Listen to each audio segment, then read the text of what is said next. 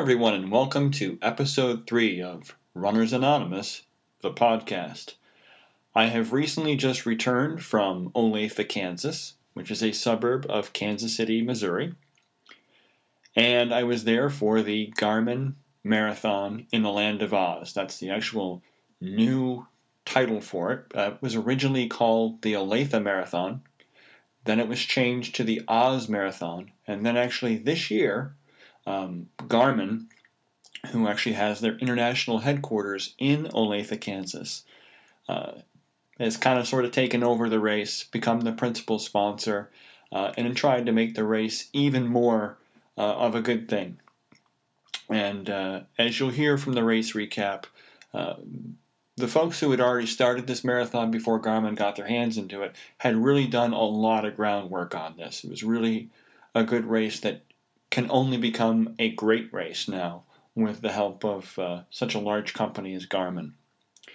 So I am going to do a brief race recap. If you'd like to see a larger version of the uh, race recap, uh, I'm going to direct you then to my blog. I have a very nice and lengthy race recap on my blog at www.runnersanon.blogspot.com and it includes pictures and it starts from the time that I basically arrived in Kansas, actually in Missouri. Kansas City is in Missouri. Uh, and my travel all the way through. It also includes uh, things that I did while I was there that really have nothing to do with the marathon. But if you're going to travel, you know, and you're going to give yourself a couple of days to uh, kind of enjoy the area, um, you're obviously going to be looking for other things to do. So I have some suggestions uh, for things to do while you're there. But again, uh, I'm going to do a brief re- recap here, but if you want more information, please go to the blog. And I would appreciate comments when you read the blog because you know, it does take a little bit of time to write that stuff. So if you have any comments, uh, I would appreciate them. Uh, but for this podcast, I also have some other information. I have not one but two interviews for this podcast. I was lucky enough to get two people to sit down with me and uh, talk about different topics. So that's coming. I also have a new product to talk about, which I learned about while I was at the expo. And then I also have a very interesting thing, which I had mentioned for those of you who follow me on Daily Mile or on Facebook, uh, which is known as the toilet alarm. So you're going to get to hear the toilet alarm that I had in my room at the uh, motel I was staying at. I'm going to explain a little more at the end because the toilet alarm is going to be the last thing. So you have to stay all the way through this podcast if you want to learn what the heck a toilet alarm is. And uh, it's pretty weird and it's worth sticking around for. But honestly, so are the interviews. So without any further ado, I'm going to get to one of those interviews right now, and then we'll come back and we'll do the uh, the race recap.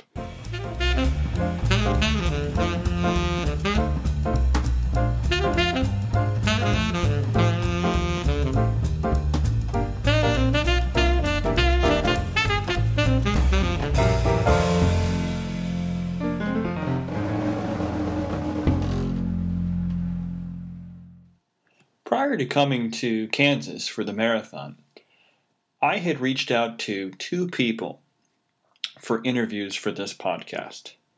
I was very, very lucky that both of them had agreed to sit down with me and do an inter- interview.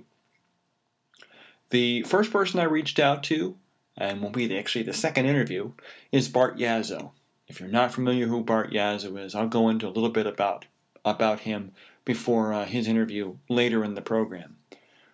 But the second person I reached out to, since I was going to be at Garmin World Headquarters, uh, was a guy named Justin McCarthy. Justin McCarthy is in the media relations department of Garmin, and I sat down with him for about 10 minutes just to discuss Garmin in general, um, their view of their field, where they came from, um, many of you may not know that Garmin's actually not a very old company. Um, it's actually only been around since uh, 1989, so it's a relatively new company. But it's got a very interesting history, and I thought in the interview, Justin uh, kind of put forward as to why so many of us here in the running world love Garmin. And it's not just because they're a cool watch. Uh, if you know any more about the company, they really do an awful lot of giving back to the community, not just the Kansas community, but other communities as well. So I thought it was really appropriate since I was out there to actually have uh, somebody from Garmin also talking on the podcast. So what you hear first is my interview with Justin McCarthy.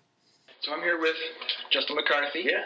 Yeah. Media relations for Garmin, the very large building Garmin.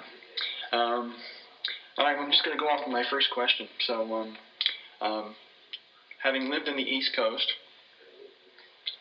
first of all, didn't expect uh, Olathe to actually look like it did. I'm not really sure what I expected Kansas to look like. You know, all I know about Kansas is Toto and Dorothy right. and, tornadoes.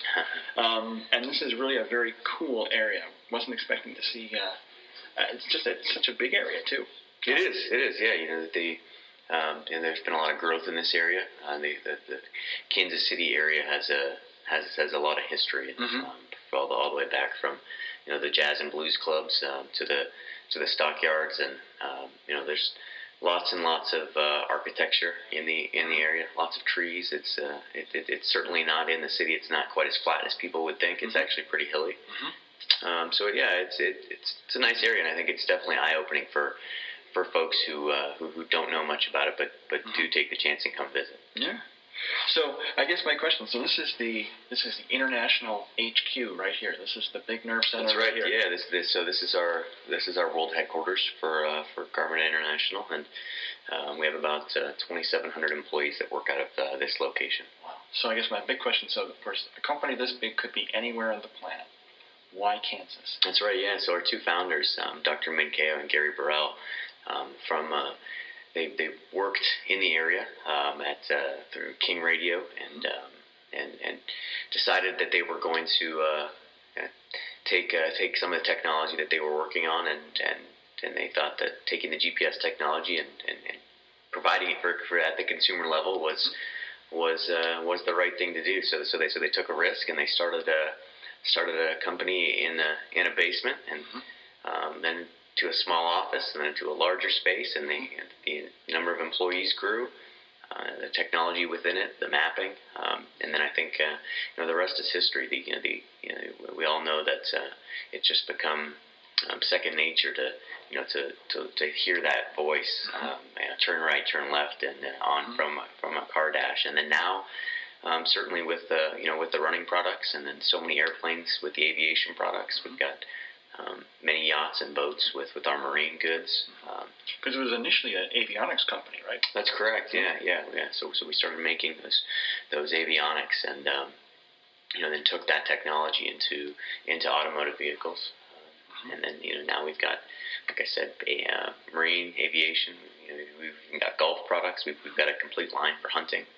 Uh, and then of course the running and cycling as well. So you know we we, we really have something for everyone. It's uh, it's a pretty exciting place to be. Millions of happy running fans. That's right. Yeah. Um, out, out of curiosity, I mean, what's your uh, market share? Because I mean, honestly, you see in the magazines, and I've seen things for other companies. Um, honestly, I can't say that I see other people's watches on wrists. It's always a Garmin. Yeah, which is you know which which is great to see. And one of the things that we, that we always joke about is being at you know so many of the so many of the engineers who work on these products are are, are either runners themselves who are making the forerunners or they're hunters who are making these products and with you know within the running industry we'll be out at races and it's you know it's it's amazing and it's kind of a uh, you know, nice thing to hear when you hit those mile markers and all you hear is you know hundreds and thousands of beeps going off mm-hmm. as you hit those mile markers you know it's a pretty nice thing so you know, uh, you know, we feel that we're an industry leader in the category. Mm-hmm. It's um, you know, with with any type of fitness product, it's a it's a tough category to to actually uh, produce a a uh, you know, tangible number um, mm-hmm. to you know to say market share. It's just you know it's tough to actualize. So you know, we're, we're we feel strongly about our product and mm-hmm. and, and we want to remain a dominant force and an industry leader and continue to innovate, you know, provide those products for you know for runners of all levels, which is which which is key to us. It's not just it's not just the uh, you know the elite marathon runners. You know, they, we we want to provide a product that's going to benefit um, you know someone who's walking the dog, and, you know, someone mm-hmm. someone that wants to come back and look at you know look at the end of the month and you know be proud of, to, to you know to say that they've walked you know 14 miles walking their dog last month. uh, you know, it, it, we hear some pretty cool stories. Yeah. And as a non-elite runner, I can tell you that that's definitely uh, my opinion. Uh, one of the things where Garmin is head and shoulders over some other companies. I won't get to naming other companies right now, but there are companies who you, their stuff it just seems like it's just made for elites, and uh, not everybody can be an elite. Um, and one of the nice things with running, being such an inclusive sport, it's one of these things that, for example, I got back into it in my late 30s, um, and you're not going to be an elite late 30s. You know, if you're going to be an elite, you're going to do that in your 20s because that's when your your body's going to allow you to do that. So, all right. So, what exactly do you do in media relations? What is what is media relations for Garmin entail? Yeah, so so my my responsibilities are within the fitness and the outdoor segment. Um, I speak to members of the media, both mm-hmm. uh, you know, both in both in television, um, radio, print. Um, you know, we handle um, a lot of the editorial coverage. Um, so you know when you know when we you know the the great thing about um, how how Garmin handles their editorial coverage is that we you know, we provide loaner units to to members of the media, and they and, and we encourage members of the media to take our products out and use them. Um, you know, we're not a company who who when you see something in a in a gift guide or a gear guide. You know, mm-hmm. we're, not, we're not one of those companies who, who every holiday season is, is, is paying money to get to get that coverage. Right. We challenge people to use our products and to write honest opinions about them. Mm-hmm. Um, and you know, it's high risk and it's high reward. Mm-hmm but it's honest, and yeah. and and you know we we firmly believe that you know, standing behind our product, and and we hope that you know the you know, the authors of those reviews stand behind their their work as well. I think people appreciate the honesty as well too. All right. Um, so speaking here is we're now at the newly named Garmin Marathon. Um, this is the first year that it's got that correct got that title. Correct. Yeah. Um, lots of big changes. Can you talk about some of the changes that have happened since you've become the principal endorser?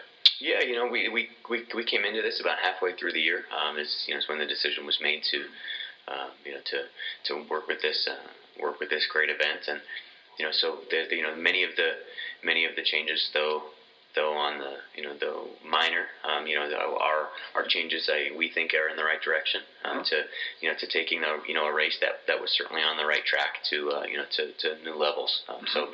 you know by being able to bring some of our expertise um, in running events around the around the country and around the world um, being able to add um, some of the resources like our internal uh, video team and graphics team and having some of those folks and being able to design collateral, mm-hmm. whether it's from the medals to the, you know, to T-shirts to artwork, um, and then, um, you know, we'll see tomorrow during the during during the expo actually out at the race. Um, you know, we'll have we'll have samples of all of our products out there. Um, we'll have booths set up much like our trade show so that people will be able to see some of our marine products, see some of our aviation products, really see what Garmin is all about. We want the we want not only the community of Olathe and the community of Kansas City to to, to be able to see what this what what this large company does within their community. Um, but the runners around the world and uh, you know around the United States that have that have come in, we you know we want to be able to let them know that we're not just the name on the watch. Mm-hmm. Um, you know we're we're runners, um, mm-hmm. we're cyclists, uh, you know, we're motorcyclists, and and we really do, uh, you know, live the lives that you know that that our that our consumers do, and I think that's important for people to see. Yeah, excellent, excellent. Um, any other races that you guys uh, sponsor? We, you know, that there are throughout the, you know, cer- certainly throughout the country and throughout the world. Um, we also sponsor the Rock and Roll Half Marathon Series, okay. um, which is a, you know, certainly a popular and ever growing ever growing trend right now. Um, you know, that's a you know, that's a great group of people that work for the competitor group, and um, those are really really cool races as well.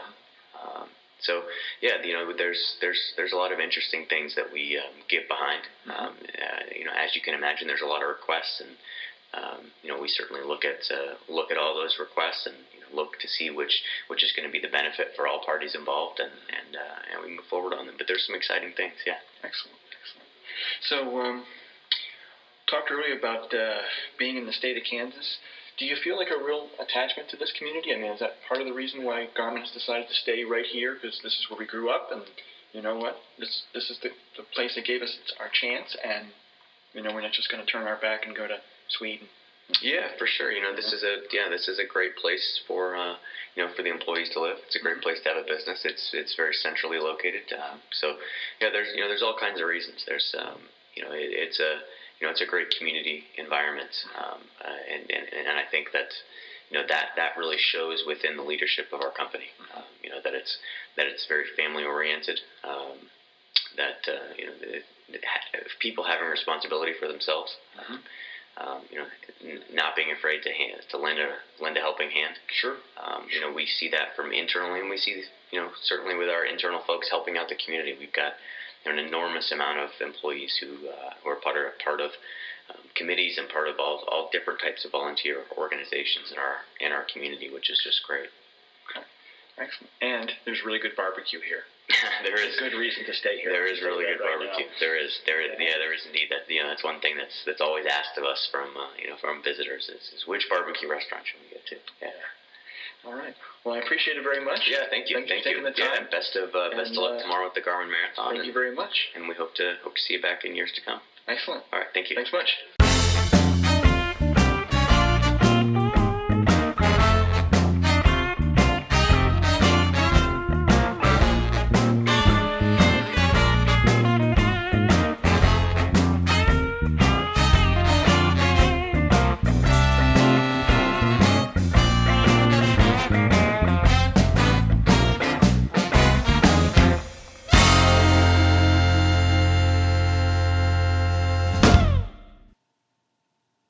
Okay, so as promised, here's a brief race recap from the Garmin Marathon.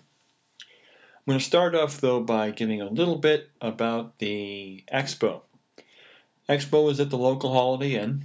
Expo was small uh, compared to some of the other uh, races I've done. I have also, I've done some pretty big ones. Um, I've done Disney and I've done Marine Corps, so those are Gigundo marathons.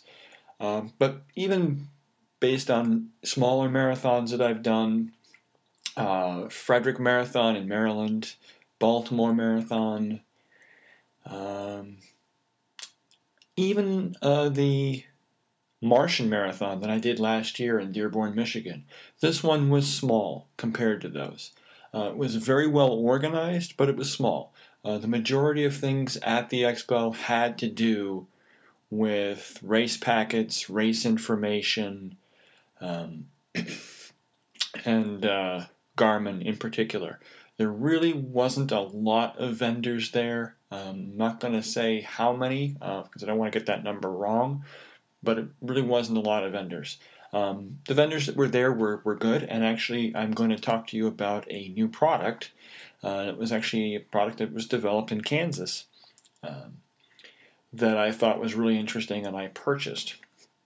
Uh, it's a nutritional product, so uh, we'll get to that after the uh, race report. Uh, but one of the things I did like about the expo, lots of times you hear at expos they want you to bring ID these guys really did. Um, they absolutely needed to see my license to make sure that I was who I said I was. Um, and then when they got that, they printed out a nice little ticket, and on the ticket it actually has my race number, my first and last name, the marathon, or the the uh, race that you're doing. In my case, was a marathon. My age, gender, division, T-shirt size, and my registration date, the date that I went online and, and registered. All that information's right there. So when you go in to get your packet, all you had to do was hand them this slip. And there's no chance they were going to get the information wrong or, you know, mishear your last name. It was pretty interesting. The race itself was also well organized, uh, starting with parking. Lots of races, parking is an issue. You have to get there early uh, if you want to get a parking spot anywhere near where the race is going to be. Not the case for this marathon. Um, because Garmin is a huge company, as you just heard, they employ almost 3,000 people. They have a lot of parking and a parking garage on their property. So that's where you parked. Uh, again, probably. No, I would say it was without a doubt the best parking uh, of any marathon I've done, and this is now number 16. So uh, that was really fantastic. Also, very good in talking about the organization, of course, um, was the uh, traffic control. Uh, it can be difficult for marathons, especially smaller marathons, to get this done because if you're going to hire police officers to do this, um, you're going to be paying them overtime, um, which is not cheap. Uh, depending upon what day of the week it is, if it's a Sunday, you might even be paying them triple time, uh, depending upon what their union agreement is. So this can be a rather expensive thing, uh, especially for small marathons to afford enough traffic control for all the intersections they had.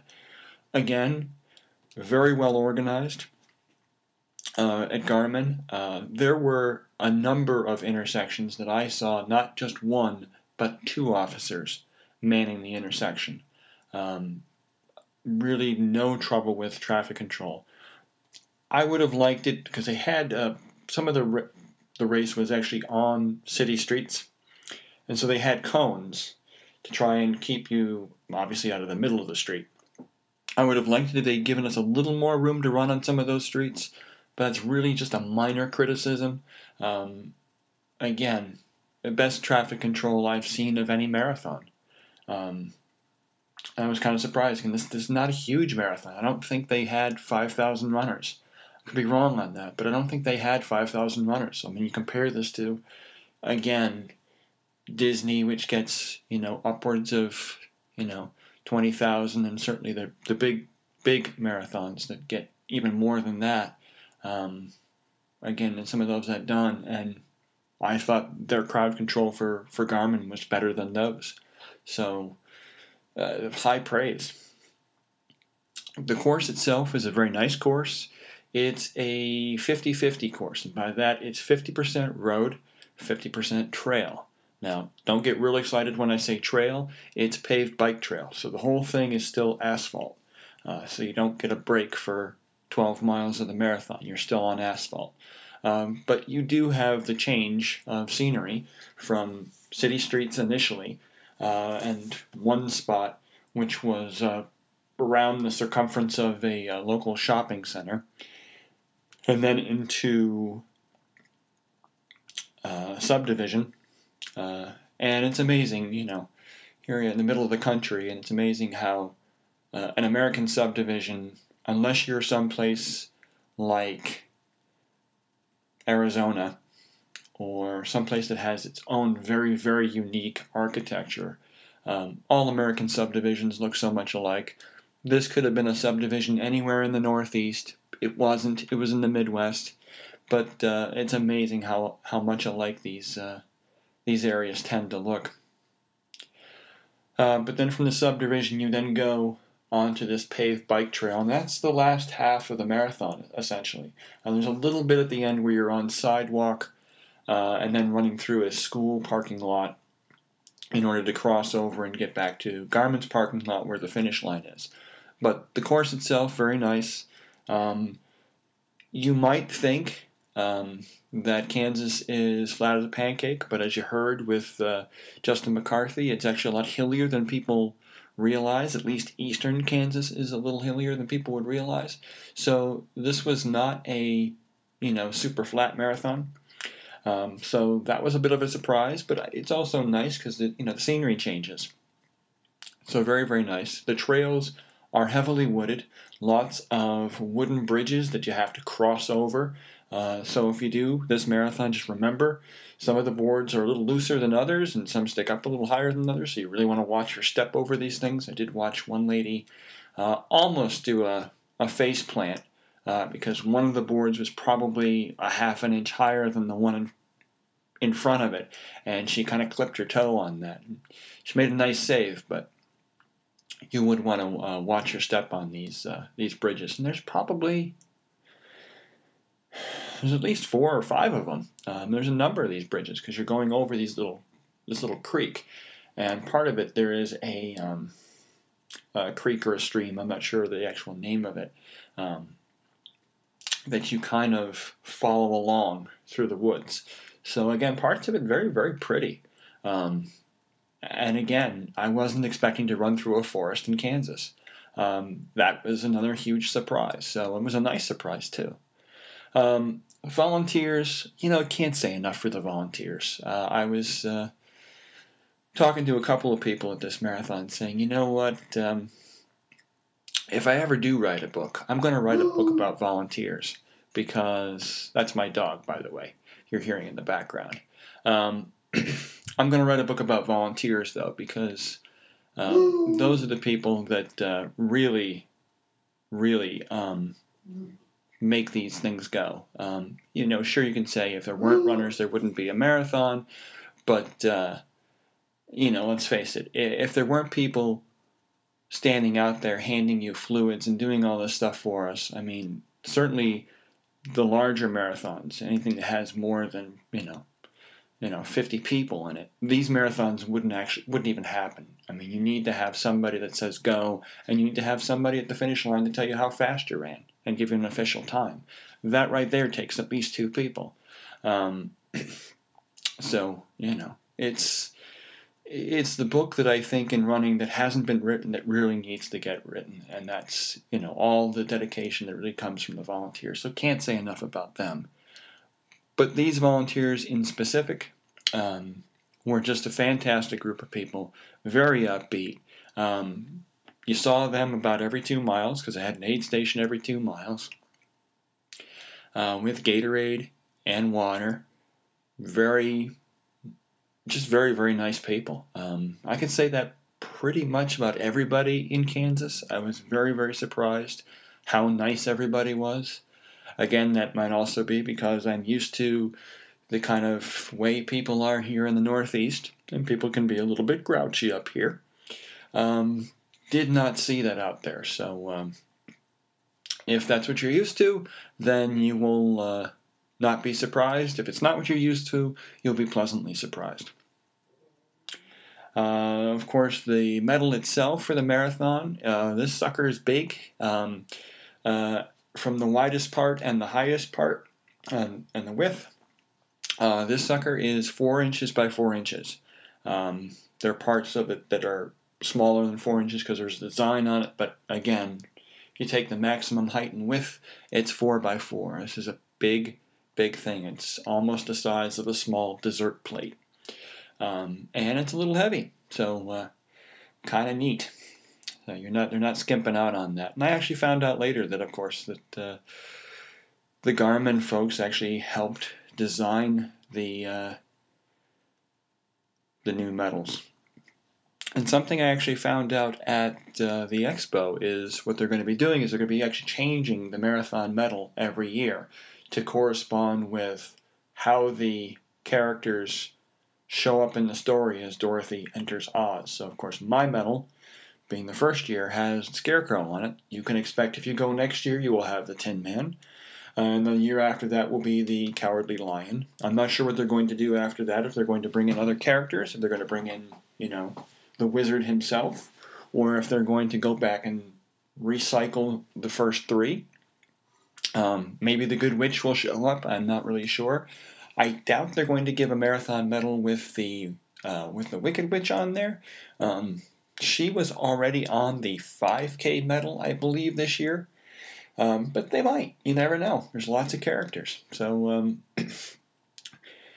kind of a neat idea and uh, something for folks who go every year so it's not, no, you know, here's the same medal I got last year with a different date on it.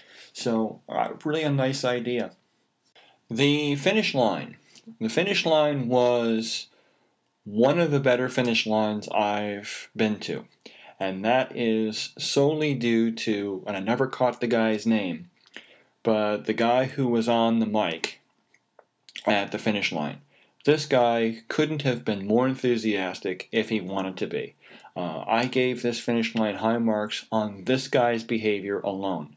Uh, I'm not sure if uh, they had spotters or if uh, somebody was looking with uh, binoculars, but when you got within 100 yards of that finish line, they had your number, who you were, and they had announced to everybody in attendance that John Jones or whoever you know your name is, uh, from whatever town you are from, is now coming to the finish line. Let's give him a big hand. Again, 16 marathons.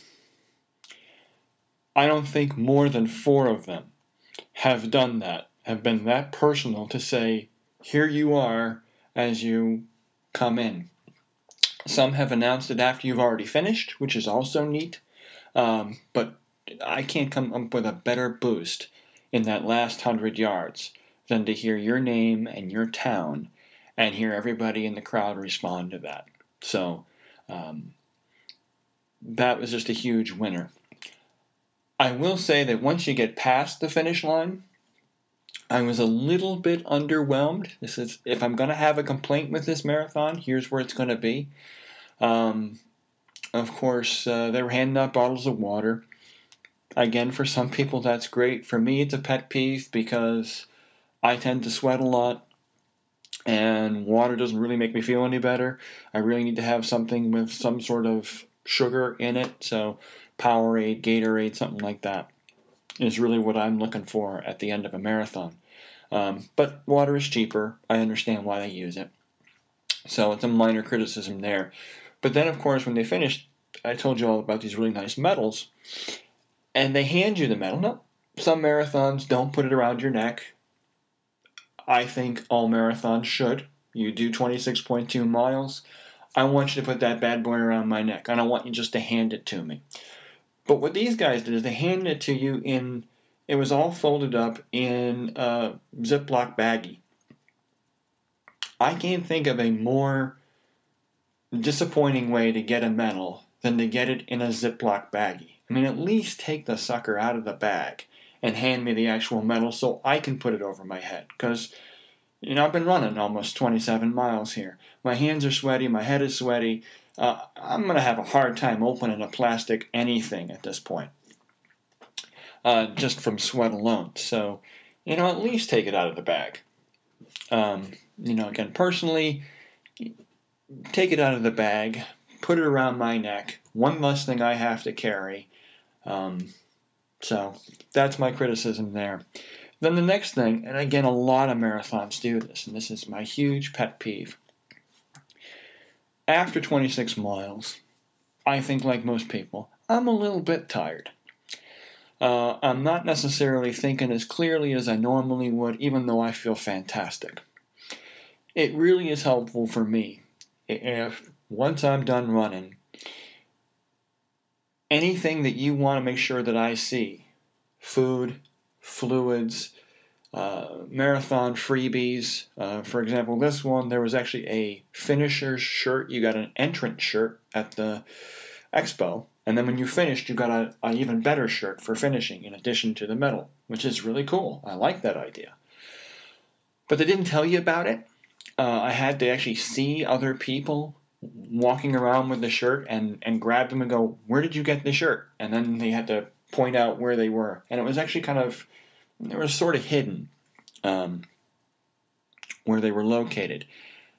Stuff like that, much better as I'm crossing the line, say, okay, here's where the freebies are, here's where the food is, here's where the fluids are, and if you're not feeling well, here's where the medical tent is, and then send me on my way.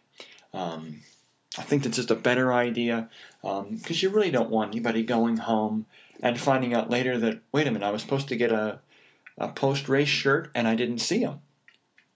Um, I had that problem in another marathon. Uh, was actually at uh, the Martian Marathon last year. Uh, they had boxes and boxes of pizza, but what they were doing uh, is they were walking around with the pizza and handing it out. Now, not a bad idea, but the problem was is that uh, you know there were people like myself who didn't get any pizza because you know I wasn't wherever they were handing it out, and I would have people direct me. Oh, I think they were over in this corner. I'd go over to that corner, and by that time they had left and gone someplace else. So, you know, I did it 26 miles, and you know, I got no post race food except for like half a banana, which you know, is a little underwhelming. So uh, that would be, like I said, the the uh, receiving one, I guess I would call it. Oh, was the only thing that I thought, ah, you guys really need to work on this. Uh, but again, some of the food they were grilling, so they had you know barbecue, but it's Kansas City. I mean, you have to expect you're going to get you're going to get barbecue in Kansas City. Kansas City's famous for it. Uh, and they were also were giving out uh, two free beers. Uh, some people, beer after a long run is what they want. uh, again, I really want like a Powerade. That's what my body is craving. It's not really craving beer. Uh, it would have been nice if they'd given you a token so I could go to the local watering hole and get a beer later. I would have absolutely done that. But, uh, you know, right after I finished it, beer is never the thing that I want to have to drink. But I know there are people who want that, so it, it's nice that they offered it. And so, you know, if I were to give this marathon a number, uh, on an 8 out of 10, or excuse me, out of a, uh, uh, a 1 to 10 scale, 10 being the, the highest, I would have given this an 8. Um, there were a lot of things they did right. There were a couple of things that they did perfectly. Again, the receiving line, um, you know, a little less than I would have hoped for, especially because they did everything else so well. Um, that was probably the bigger issue for me. But uh, no, definitely a marathon that you want to go check out. And I think, honestly, folks, this marathon's going to become a really, really big marathon, especially now that Garmin's got their hands in it. Uh, so if you do it, I would highly advise that you do it, if not next year, the year after that, because I think this is likely a marathon that will. It could very well be a 10,000 person marathon, be one of the bigger marathons that's out there. Um, I mean, maybe bigger than that, but this could become a very, very big marathon. So uh, you might want to think about getting to it before that happens if uh, the crowds are uh, are a bit of an issue for you. Because again, it was it was a really great marathon. So that's my recap on the Garmin Marathon in the Land of Oz.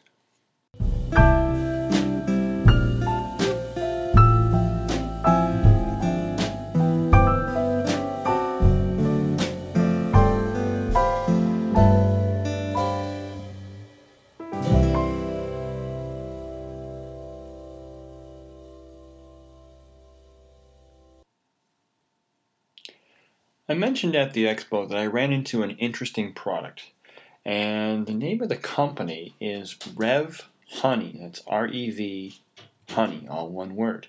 And as you can guess from the name of the company, they make nutritional products that feature honey as the main source of sugar, which is a interesting idea.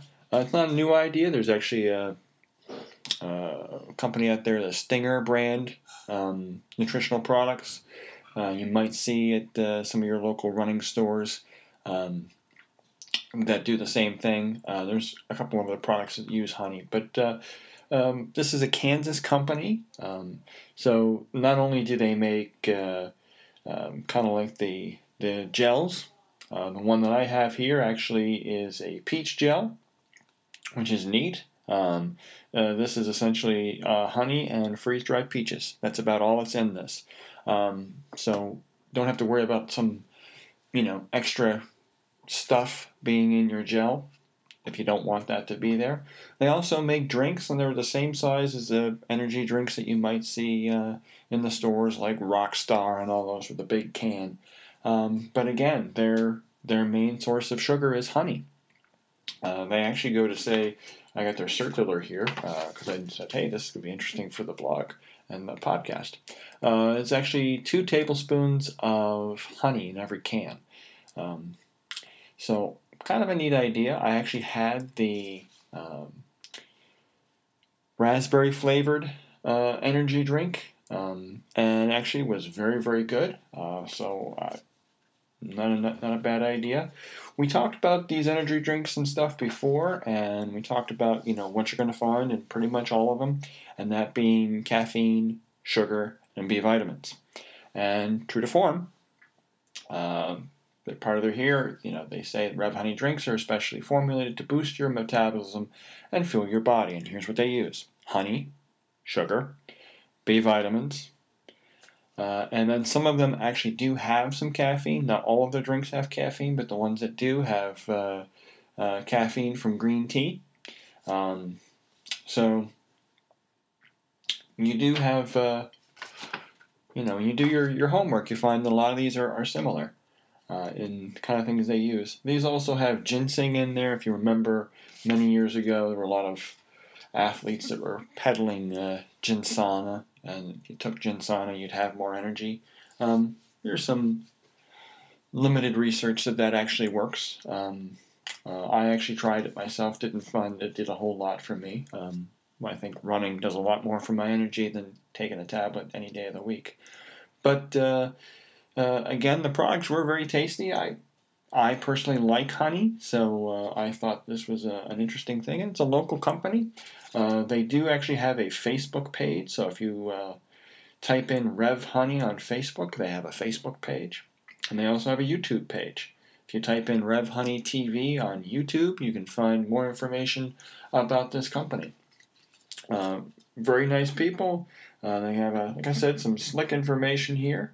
Um, but like I say, with everything that uh, is out there, you want to do your do your homework. Um, I did find that uh, with the the gels, they do have a little less. Um, a little less calories than some of the other ones. These are 70 calories as opposed to about 100 for a lot of the other gels, GU, Clif shots, things like that. They tend to have more like 100 calories. This is 70 calories. So if calories are an issue to you, um, you might want to stick with a honey based product like Rev Honey. Um, and they also have a few less carbohydrates, but again, they also have very limited, just like I said, this is honey and peaches. That's it. Um, so, uh, you know, not a lot of extra stuff in there. Um, I know uh, Clif Shot for you know actually also throws in extra sodium. So, um, you know, if you don't want the extra sodium, you're going to get your sodium someplace else, like uh, a Gatorade or something like that. Something to think about. But uh, you know, the product tastes good, um, and it's uh, another option out there for you. So, uh, like I say before, anything that I talk about is going to be in the show notes at the end. But of early, you know, didn't expect to find a new product when I went out to Kansas, and was a really nice surprise.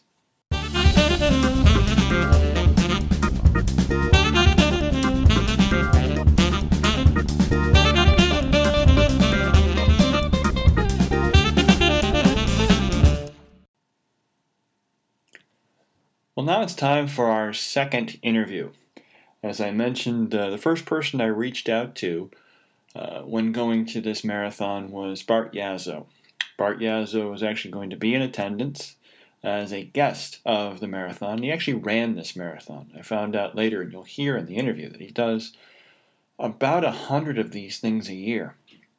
Uh, I would love to have the you know, have somebody send me to 100 races a year. I'm not sure that I'd want to run 100 races a year, but it would be neat to go to 100 races a year and see how these things work out. Uh, but he goes to 100 races a year. Um, he has worked with uh, and for Runner's World for many years now, and his title now is the Chief Running Officer, which uh, during his talk uh, was kind of interesting. He gave a talk to uh, folks at the marathon said he doesn't actually have a job title. So he almost gets to kind of decide as to what it is a chief running officer really does. Um, but if you're a fan of Runner's World, you know who Bart is. He's done just scores and scores of not just marathons, but even like some really extreme marathons, such as uh, the Badwater, which is a probably the granddaddy of these really extreme marathons. Um, you know, anything that runs you through Death Valley in the middle of the summer is pretty extreme.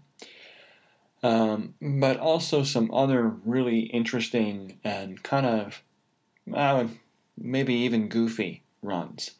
Um, he's done so many of them that he actually put out a book which is called My Life on the Run The Wit, Witticism, and Insights of a Road Racing Icon.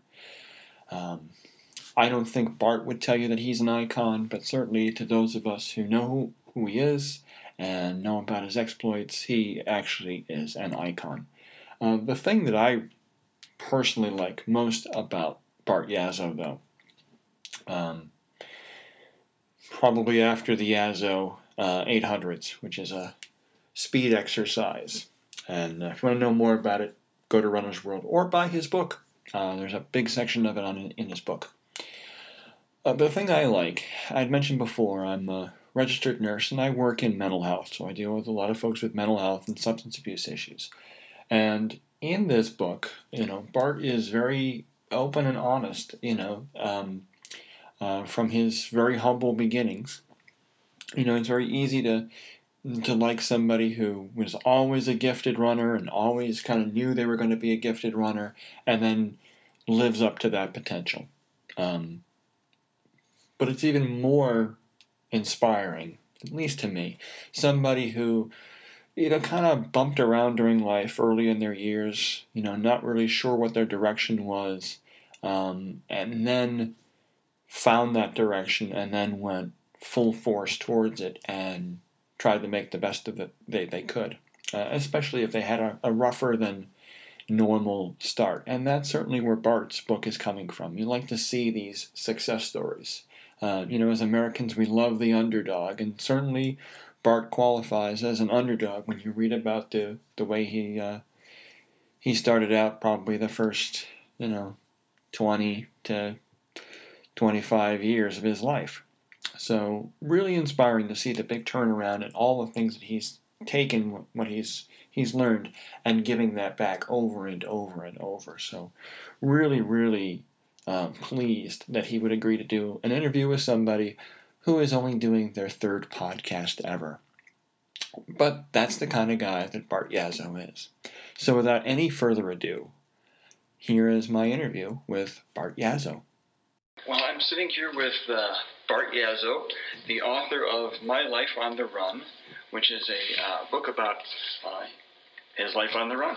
Um, and uh, it's actually a very interesting book. Um, uh, it's actually a book of several small stories. So if you're one of these people that you know doesn't want to get caught up with a book where you have to think you have to sit down and read the whole thing from cover to cover, which you will. Let me just tell you that now. Um, it is one of those kind of a books where you can sit down and say, okay, I will read a chapter and it's its own separate story, and then you'll move on to something else. But I'll tell you right now, once you start reading it, you're going to finish it. Um, so, hello, Bart. Hey, James. How are you? All right. So, uh, just start off. What uh, inspired you to write a book in the first place? Yeah, you know, James, I never actually wanted to write the book, to be honest, but uh, the runners kept asking me. I would do my presentation. Never Limit Where Running Could Take You, and uh, show all these pictures from all over the world. People know I've run all over the world and done a lot of these crazy races, and people runners specifically, mm-hmm. after my talk, they would come up to me and say, "Hey, I want to buy your book," and I would say, "Well, I don't have a book," and they would say, "Well, you have to write a book." And uh-huh. I kind of avoided it for a while, and then when I committed to it, uh, when the company that owns Runner's World Rodale mm-hmm. uh, said they would publish it, then I said, "Okay, I got to do it." But I thought I was writing a book about these crazy running experiences I had, but mm-hmm. they wanted me to write a memoir. Uh, when you write a memoir, you got to tell the whole story. So I started from right. early days of my life. All it's it's more about the failures I had earlier in my life before I get to any successes, and then as you know, a lot of crazy runs I've been able to do all over the world, and then uh, finish up with you know did I have any regrets? Which I did have one regret as my running career was winding down, and then uh, some training chapters in there, and then. Uh, and then that last chapter is called Races You Must Do in Your Running Life. Mm-hmm. Since I go to almost 100 events a year, I got a pretty good feel on mm-hmm. what events are out there that people should put on that uh, the term people love to use that bucket list uh, mm-hmm. in your running career. Okay. So, um, uh, since this was your first book, what was the hardest part about uh, the whole writing process? Man, I'll tell you, the writing process is brutal to make sure that everything's accurate, to go mm-hmm. over in great detail, to communicate with all the people that are in the book. Some people I haven't talked to in 10 years, to mm-hmm contact them. Uh, you know, I tried to share the content which is with as many people as possible, so that uh, because it was my memory, mm-hmm. I wanted to make sure it was accurate from other people's perspectives that were in the book. Sure. Uh, so yeah, that was the arduous part, uh, just to make sure. You know, as a memoir, it's not an autobiography, so it doesn't have to be exact to the. Uh, it's it's really my memory. Mm-hmm. Uh, so you know, it was fun, but I wanted my memory to be truly what happened, not uh, not that I was delusional about something that I thought went on. Yeah. Uh, so it was kind of, but it was fun to reconnect with all these people. Yeah. Okay, excellent. So, uh, what do you think was the most fun of writing the book? Was it be just uh, connecting with people that you hadn't talked to? Yeah, the, the most fun was the connection and reliving these stories, and then uh, I never thought that uh, I would receive so many positive uh, emails and connections with Uh-huh. people after they read the book, Sure. and uh, you know they didn't know the, about, about a lot of the failures I had earlier in my life, but once they were out there, they uh, uh, you know then to go from where I was to where I am today, uh, you know, it's an incredible journey, and people realize it. Uh, you know, it's just that when you meet most people, you just don't walk right up to them and start out with all the failures you had in life. We Right, really right. talk about more of the current things and su- successful things. Sure. But but if you write a memoir, you really have to cover it all. Now, this, of course, being my uh, third episode of my brand new podcast here, um, one of the things I noticed uh, during the podcast was there was a lot of things that you didn't expect. I didn't expect like editing when it comes to doing a podcast to actually take as long as it did. Think, well, it's just a podcast of me Yeah. piecing stuff together. It only has to be an hour. We're talking maybe a couple hours worth of work. No, no, no, a couple of days worth of work actually Yeah. put a whole podcast together. Um, what in the whole writing process really kind of surprised you that you didn't expect? Well, I was very lucky to use a co-author by the name of Kathleen Parrish, who was Mhm. a friend of mine, and she helped me gather. Once I had a lot of the data, she helped me formulate it and made the book flow. Mhm. Uh, so Kathleen and I had to work a lot of hours together, and, uh, which actually was fun. But that was something I wasn't anticipating. I didn't realize how many hours we'd really spend just going over detail after detail to really make sure that not only was everything correct and factual, but also the way the book flowed to keep people's interest and uh, to, to tell the and also to make sure that we told the whole story. Don't don't leave anything out. Okay. Um, do you have a favorite story or favorite stories that are in there? I know uh, my wife and I have both gone through this book, and my wife likes uh, Taco Bell and the Nude Run. Yeah, my the, the nude run I- gets a lot of play. Which I have to tell you, my wife wants you to do both of them. yeah, Unfortunately, she wants you to do both of them at the same time. yeah, I So, like uh, that. That's my wife's sense of The humor. the, uh, the nude run gets a lot of play. Taco Bell gets a lot of play. Uh, but I have to say, I, I, I just have so many fond memories of running Badwater, the Death Valley race back in 1989 when no one knew about this race. Sure. Uh, people at Runner's World magazine didn't know about this race. I mean, it really was like an unheard uh, thing. So for me to go out there and uh, to do it, to kind of put this race on the map was really kind of a fun thing, and to look at it as a work assignment was pretty Mhm. fun. so you got paid. I got paid to do that stuff. I still get paid to do these crazy races, That's so excellent. crazy. That's excellent. Now, in your book, you talk about contracting Lyme disease. What kinds of things do you do now that maybe you would want to let another person know who maybe Yeah. has Lyme disease know? Hey, this is what I've gone through. Yeah, the- if you want to continue running, but you got Sure. can't do what you used to do. Yeah, the damage that uh, occurred to the mostly the right side of my body from Mhm. the Lyme disease pretty beat me up pretty well, and then I Mhm. just, you know, I knew my running career was winding down, and you know, I was very lucky to do it for 30 plus years, so Mhm. I felt very lucky. But I always tell people that if you contracted Lyme disease, treat it aggressively from the beginning. It's a lot more dangerous than people think. Mhm. I know a lot of people have been messed up much worse than I have, so I, I'm out there always like being an advocate to, to be aware of it, but also to really be aggressive in the treatment. If I, in hindsight, if I could change anything, I would have been more aggressive on the treatment right from the beginning. Okay. Okay. All right. So, uh, any plans to write another book? I mean, you mentioned 100, 100 things, Yeah. events a year. I mean, I, certainly. yeah, I enough. just finished a training book with a couple other editors, and then I want to I want to write a sequel to My Life on the Run. Mhm. Nothing about myself, really about the people I get to meet and the experiences I get from their perspective and how cool a job I have, how I get to do the stuff I do. I was actually talking with a lady here um, who's actually going to be here at uh, the Garmin Marathon tomorrow at 4:30, helping to set up. And I always thought that would be an interesting concept. yeah, the book the unsung heroes. you know, You know, our book sport is a volunteer sport, and it is. Yeah. Uh, we're very lucky. Without these volunteers, this stuff wouldn't happen. Absolutely. Um, so I guess last question here. Um, running is, of course, a very runners as a group tend to be rather outgoing. Um, Yeah. It's easy to strike up a conversation with another runner, even if it's somebody you've never met before. We're just like that kind of a group. But it's also a very introspective kind of a sport. You Sure. tend to do a lot of thinking about yourself. Um, if you were to pick out one or two things that you've learned about yourself from running, what do you think those things would be?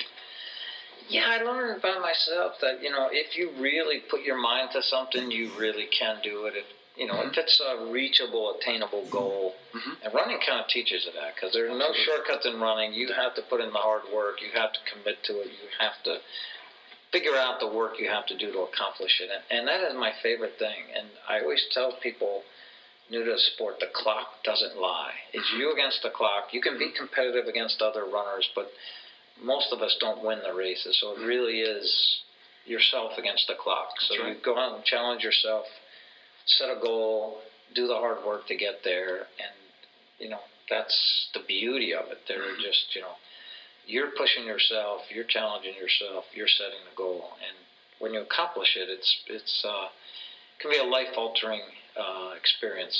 Uh, you know, comes into play in all facets of your life to improve everything. You learn a lot from pushing yourself and taking yourself to a, a limit you never thought possible. That's fantastic. Thank you very much, sir. Thank you, Jim. I do appreciate it. Keep up the good work You'll be home podcast. PA before me because I guess you're leaving right after the after the I leave tomorrow. at three thirty tomorrow. Yeah, All right. Well, if you're ever in Redline, stop by and say hi. I will do that. Thank All you. right.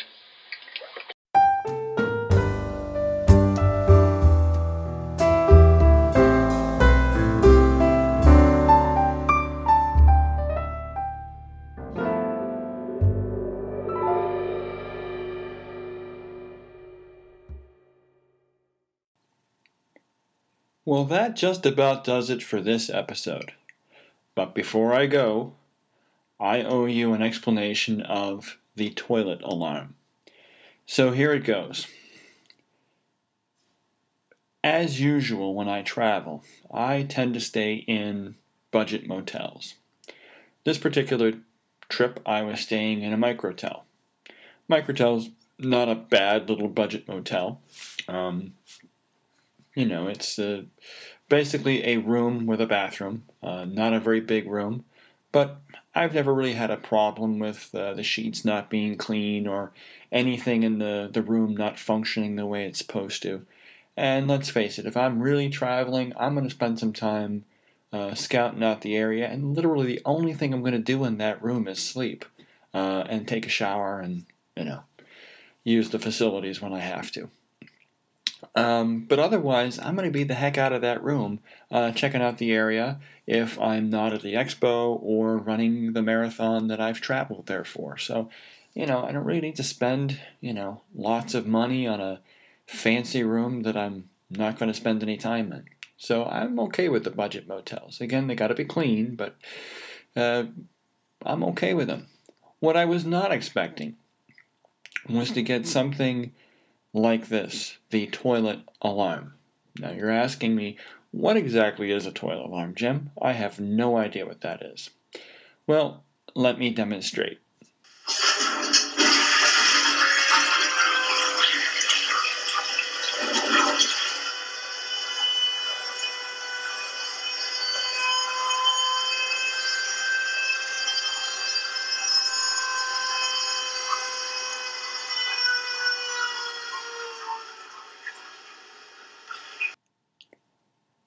So there you have it, folks. The very unique toilet alarm.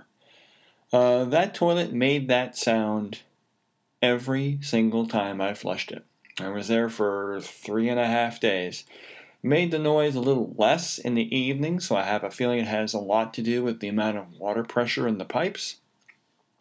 Um, much louder in the morning than in the evening, but uh, I got to tell you, the first time I heard that, I, I thought it was uh, a fire alarm, and I was about ready to, uh, you know, zip up really quickly and uh, run out to the hallway to find out what was going on. When I finally thought quickly, went, wait a minute, this noise is coming from my bathroom. So, uh, you know, it was one of those things. Like I said, there's always something weird that happens on trips, at least for me anyway.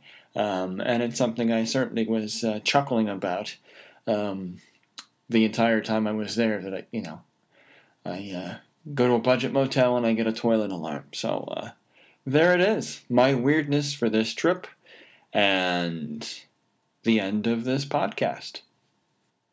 Thank you once again for downloading and listening to this podcast. I do really appreciate comments. If you'd like to send me some, uh, my email is runnersanonymouspodcast at yahoo.com. And the page for this, if you haven't already found it, is www.runnersanonymouspodcast at blogspot.com. Uh, and that's where you can find the show notes. Thank you very much. Again, I have another marathon coming up in May. Might even have two marathons coming up in May, so I might have some two marathons to talk about next month. But as you can tell, I'll also have other things to talk about. So that's all for now. Gotta run. Cue music.